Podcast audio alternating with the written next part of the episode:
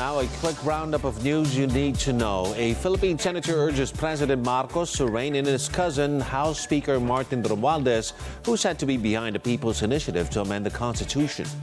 Initial damage to agriculture of the El Nino weather phenomenon tops 700,000 pesos.